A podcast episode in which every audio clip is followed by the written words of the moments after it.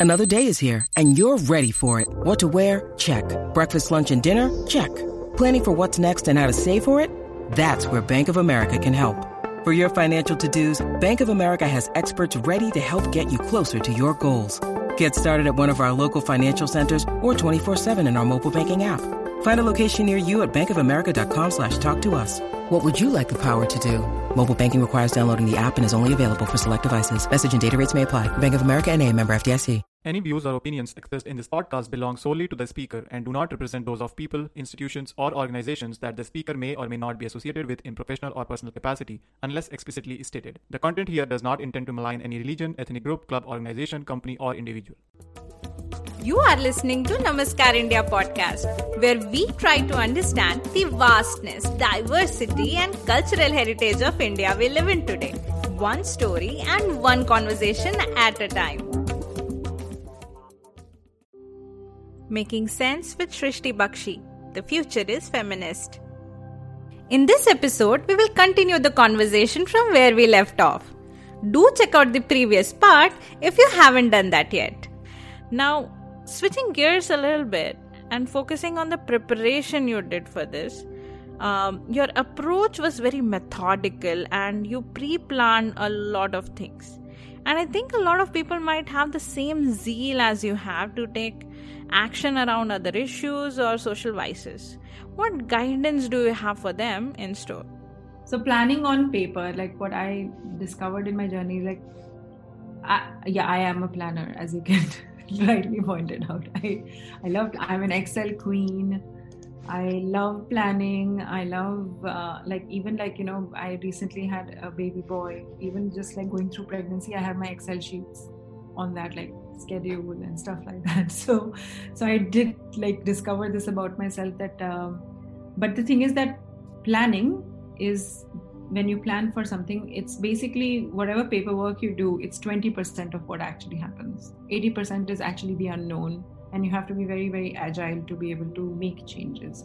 However, it always helps to go armed with the right kind of um, attitude. So that came in my training. Um, I joined this one, uh, you know, uh, organization who who basically trained me for the physical fitness of this.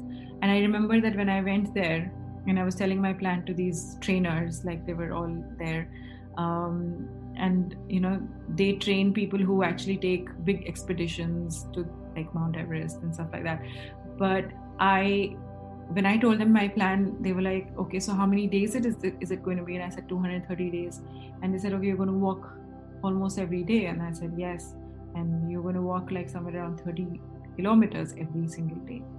So they said that look, there is no training in the world which can prepare you for such a long haul.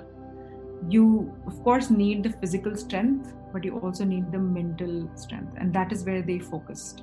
However, physical strength, which is which was their uh, prime uh, responsibility to help me gain that kind of understanding, is that I um, they did a um, you know, I used to do CrossFit and a combination of weight training, uh, which is to put your muscles under duress and see how they react.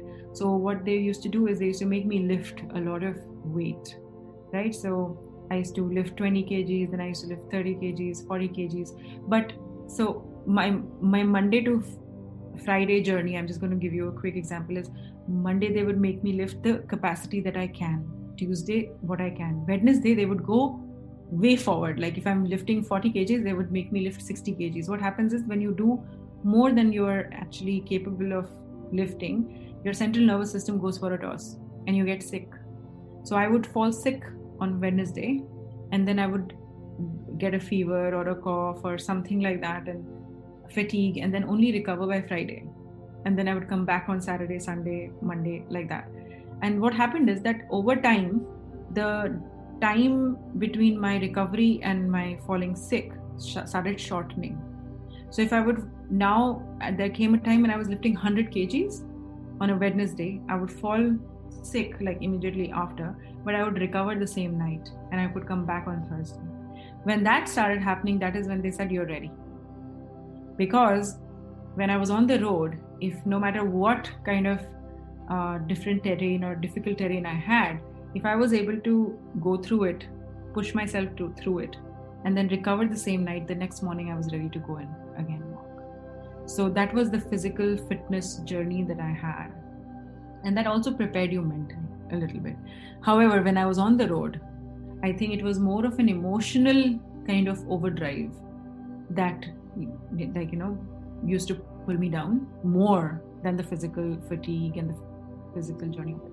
Because you hear so many stories, they are horrific in nature. Sometimes they're very, very, they move you to a degree where you're, you know, kind of, you just want to sit down and can't move, sort of a movement would happen. But then, um, every day the the desire to meet more women talk to more women make yourself available to them to hear their story just kept driving me to go on and on and meet them again and again hmm i see. Also other than physically and mentally training yourself for the feat it seems you also put all the skills you acquired through your education and marketing experience. Give us a high level overview of your plan's blueprint.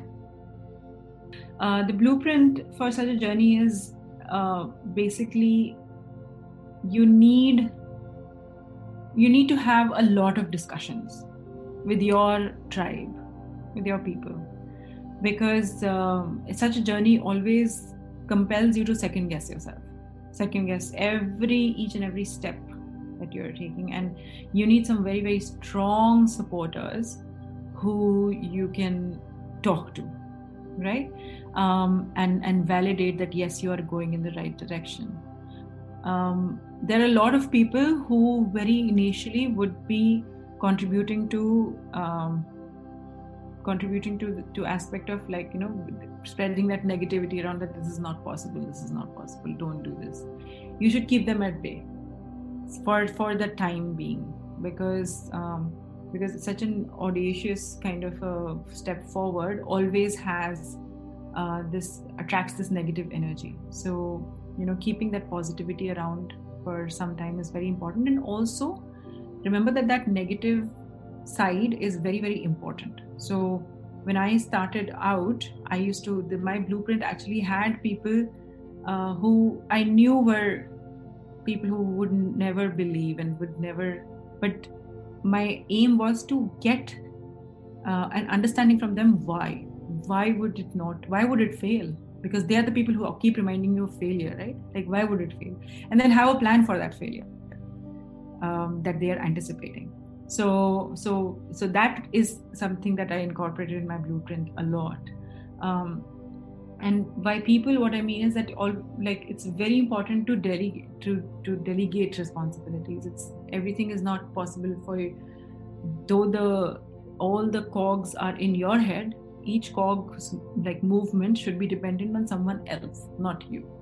So if you have a correct team structure then uh, you know that blueprint is, is something which is going to come to life very very quickly so um, so that's what my plan actually the unique part about my plan was that i was able to find the right people uh, my set of supporters who took responsibilities off my head um, and then executed it perfectly Aha, now I'm hearing the MBA in you. Amazing. Submitting your idea towards UN Empower Women's Initiatives, uh, Champion for Change, were you putting your thoughts into action with a hope to learn and exchange ideas from people around the world? Was that part of the plan? It was absolutely part of the plan. Like when you, you know, I, I started my journey like like when when you were in when you when I started my work, I started uh, in sales. So uh, going with a heavier, like a um, your approach when you're going to a table, um, you you have and you want to win. You should be armed with the right kind of mix, right? Like you should have a great product, you should have a great appearance, you should have a great, you should have the confidence to present your view and all of this basically like started with that um, that at, in my corner like the un empower women champion for change title it gave me that opportunity to introduce myself as an empowered uh, like you know champion for change to so many people that this is where I come from, this is what I'm doing, this is what I have achieved so far, and then you get a get that you know year where people listen to you. You become some kind of authority on a subject where people are interested to know more about what you do. If I would have just gone and said that, okay, I want to do this project, how many people would have actually taken the time to say that, okay, come to my office, meet me at this time? How many people would have responded at all? My opening line in my email used to be, I am so and so, and it, you know, I would introduce myself as Empower Women Champion for Change. Um, and that gave that opened so many doors for me um, so yeah it is part of the plan. It is part of having that authority to be able to gain that understanding and trust on a table. I guess it is so important to not just work hard but also have a vision and being smart about how to make it a reality. Oh i love it. Um, okay i bet planning nuances of the walk and the workshops might have been a logistical nightmare but what steps did you take to operationalize the same? It's not like you know you can pick up your bags like in the US or in the in in New Zealand where you just like backpack karo and then backpacking you can just start walking. Um, India is like yeah it was a logistical nightmare but then again like i said that right team right tribe I, my father had just retired from the army he was the best best person who could have handled operations. So I immediately like he was the one who took over that. Um, it was it was a massive undertaking in terms of why should there be a car behind you? How should we plan the workshops? How should we not deviate from our true goal, which is to cover every step, right? And I explained to you how we used to walk and then mark the road and then start the journey the next day um, after every 100 kilometers we used to move location from point a to point b with the entire team. Uh, my dad actually like you know um, from his community um, of friends and network one of the one of his friends actually gave him a truck. And that truck was modified a little bit uh, in my garage to accommodate our luggage and a little kitchen. Because imagine if i had to have food a hotel food, like cooked food every single day, my health would have gone for a toss. And he was very, very particular about like the physical fitness aspect of it, right? Like, and he said that what goes in is basically the output, which is how you will be on the road. If you don't eat well, you're never going to survive. You're going to be falling sick again and again. So we actually had a little kitchen in a truck, and this was his vision to be able to accommodate that for the whole team because the whole team had to eat uh, khana which was absolutely like you know ghar ka khana so that they're all fit and fine and moving. Because if i fall sick we we fall behind each day i was sick. And and rightly so like how he planned it. I fell sick only i think 3 times in the 230 days. Like 3 days is what i missed. That's it. So it was um, uh, definitely operationally very difficult but uh, manageable and I had a planner by my side, another planner. That's good. And were you able to garner support from the government or local authorities or National Commission for Women or Ministry of Women and Child Development? Absolutely, like the government, um, in terms of again, like I said, that you know, large organizations, corporates, government, everywhere, who, people who supported me were individuals. So NCW, for example, Rekha Sharma, she was uh, at the time when I had written to the uh, NCW, she was not the chairperson; she was a member, and then she became the chairperson in that same year. Uh, and Mrs. Kumaramangalam was the chairperson, and she started initiated it, but then Rekha Sharma took over, and she um, kind of wrote, wrote to each uh, district collector, for example, on behalf of the NCW to support me some of the district collectors actually responded directly to us. And then me and my father would write letters to them then go uh, have conversations with them. And then you know as you go across the journey you would be able to meet them. Uh, some of them who didn't respond um, were called by the people who did respond. There was this one ias person in in bangalore. His name is Mani mr Manivannan incredible human being. I mean, like, there was no, he didn't have any kind of obligation to help me in any way. He just responded himself, put every resource in his power to help me, wrote to all the district collectors a second letter. And, uh, and sure enough, like, you know, he was one of my biggest supporters when it came to journey getting successfully completed. Uh, absolutely a brilliant human being. Um, and, you know, he had no interest. I mean, like he would not gain anything by by supporting me. It's just that he was interested in empowering women in any way possible, and he facilitated me. So yeah. These are the kind of change makers we need, yeah? Did you gather any brand support who invested their CSR funds in this initiative? Um, I did not actually target a lot of CSR funds. I approached brands um, who aligned with my vision. Um, so, you know, for example, ITC had a brand called Vivel who talk about a lot about women and their voice. So it was directly aligning with my mission, and um, and I approached them. Uh, and like I said, like in every boardroom, I presented like over 140, 50 meetings with different corporates, and six or seven of them actually converted and helped me. Um, it was individual brand managers. It was those there were those young assistant brand managers who actually championed my cause. Or there was this incredible human being called Kailash um, who is the L&T CEO and uh, he, he basically just like you know all out support because he believed in the cause and he believed in me when he met me. Until date like we keep in touch and like you know update our about um, each other about our lives. Because he's a believer. And that's why the brand became a believer and that's why they came. Because because his and his vision was aligned about the financial uh, education of women. Why is it important to not only just earn money but also be wise about that money right?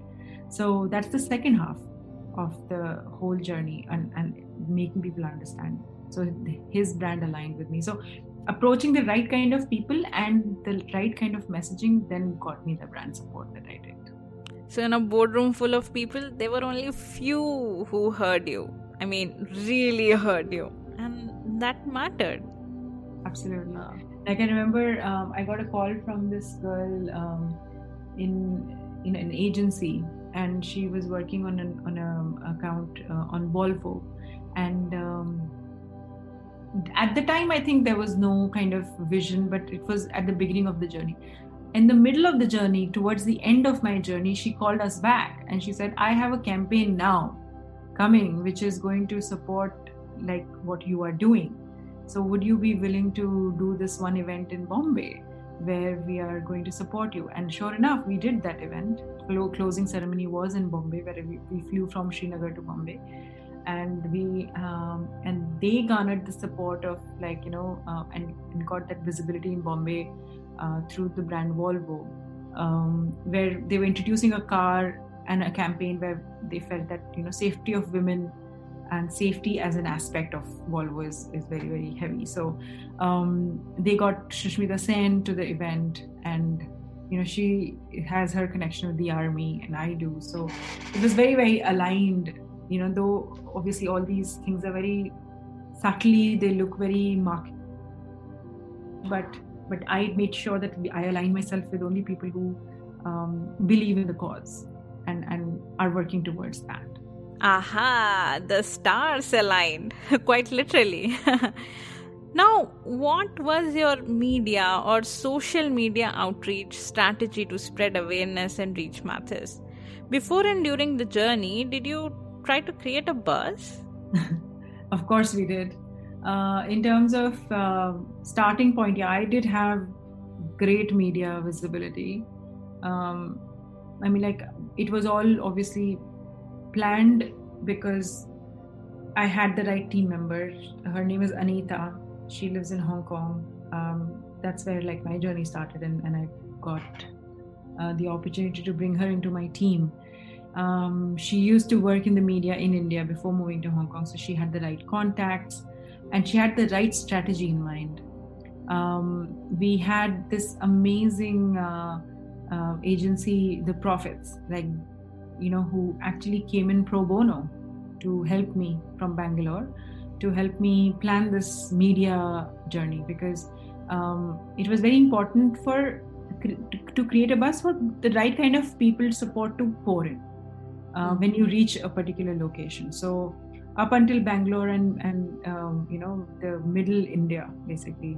Um, they were supporting us and and after that just like kind of created that support structure just kept uh, you know coming through because once you have gained a certain kind of mileage in the media then it keeps uh, uh, it alive so uh, that's how we created the right kind of environment to to approach a city for example. Like bangalore had a great run then uh, hyderabad had a great run and then local newspapers start noticing uh, once you get coverage in the in the large nationals.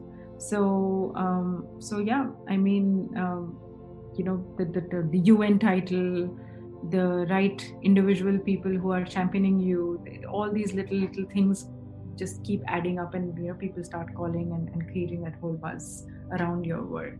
And did you call for volunteers? Um, how did others become part of this whole oh yeah. A lot of people actually volunteered.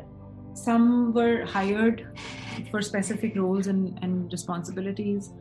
Um, but i would say like you know everybody was a volunteer including myself to the cause um, because it was larger than an individual, larger than a team, larger than just a single unit. It was people were draw they were drawing towards it. So I, we had international people, volunteers who would come and walk with me. So you know, one person flew, flew all the way from Canada, from Singapore, from uh, the UK. So in terms of like people coming in and walking with me. Um, it just yeah they took the initiative and they made it happen. They came they some worked for seven days some worked for 30 days some worked for only two days. But yeah i had i had a volunteer i had a support um, walker with me every step of the way basically. What about crowdfunding? Uh, did you tap into that? Yeah i did. I mean i have a massive network myself uh, which i garnered through years of my work experience and my college and uh, education. And um, so I started a, a, a, funding page on Milap and um, gathered crowdfunding for this initiative where friends and family could come in and support. Definitely, it was a it was a massive, massive support and a massive exercise to do. It's very, very tough, but it's um, it gave me that initial runway to initiate and start my journey on time. Fantastic. One cup of coffee is all it takes, actually. All right, uh, you are you and you believe in your ideas, but something like this is not possible without the support of the people who love and believe in you, like our families. How did they lean in? Because that is the first step.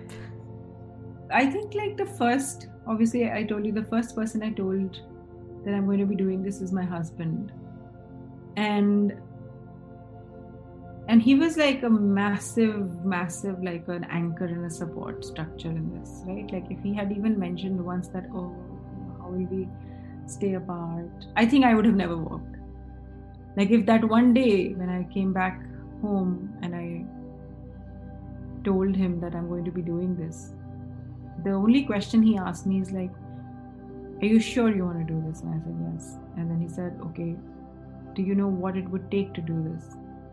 And I said, No. And then he said, Okay, let's plan it then. I think that day, it just like, you know, uh, my love for him basically multiplied 100 times. but also in terms of having him by my side, then that, then there is no like question about me not doing it. Right? Like, then it was him who was who was that positive energy around me every time I was second guessing myself, questioning myself. He was that second voice in my head who would say, "Nee, keep keep moving forward, keep moving forward. This is this is going to happen. This is going to happen." And then my mom joined. Then my dad joined. Then my in-laws, like they were also very very obviously positive. Uh, my mom-in-law is a doctor. She has seen the rural India, the women suffer. She's a big feminist herself or in her time she's like you know uh, born and obviously educated to become a doctor. So she's from an, a house which empowers women. And um, she's she sees that difference where you know in a household where girls are encouraged versus girls where where girls are not encouraged. So having that support structure definitely gave me the power to keep moving forward. So family was definitely a very very big part love it now, this was such a physically tiring, emotionally taxing, and psychologically challenging mission. More and more power to you. What kept you going on the toughest days? What was your North Star? It was it was that change that I saw in Suchitra. I told you her story, right? That if one woman who doesn't know how to read and write could today stand in front of me, talk in half broken English, and can earn this much money without having gone to school a single day. It's just that she was exposed to the right kind of knowledge structures. And if I were to organize this unorganized way of her getting here, right? She was very unorganized and it took her like 20 years to be where she is today. If we were to organize her story and, and see where are those turning points, her turning point was that day when her employer gifted her the phone. Her turning point was when she discovered youtube. Her turning point was when she discovered how to invest that money properly right? So her journey was that north star that you know why can't every other woman be like her or be exposed to the right set of tools that she was exposed to? So that's that's my north star what transformation did you see in yourself after you finished the work? Oh huge humongous. I graduated from my B school saying that tomorrow, like at some point in time in my life, I'm going to be the CEO of Unilever. that that is that was the that was the kind of you know uh, desire or my um, end goal.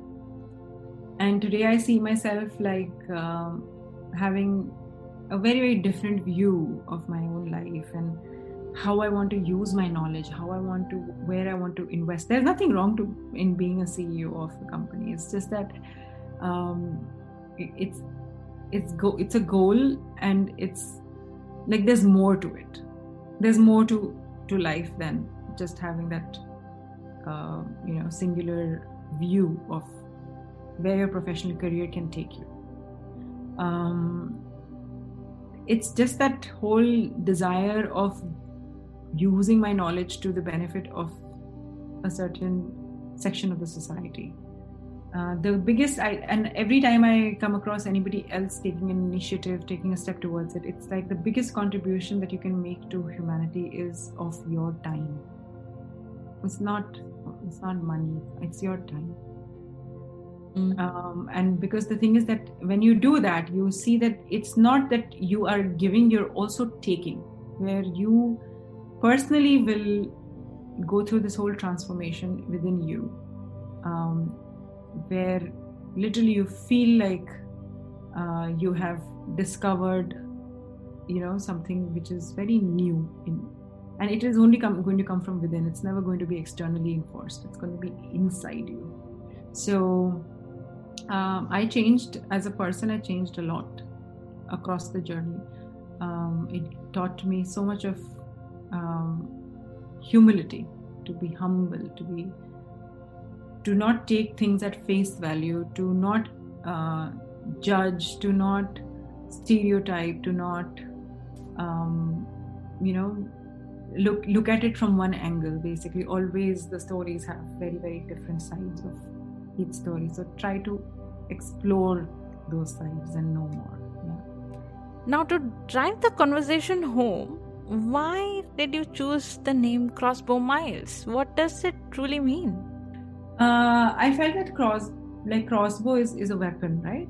It's a it's a weapon. It's a very powerful weapon, but it's very silent. It's it like you know you um, aim for the bull's eye, and and that's your that's your singular like you know you're looking very laser focused on a particular particular point. So we were very laser focused on on the women the girls uh, the whole in, environment of safety how to get there.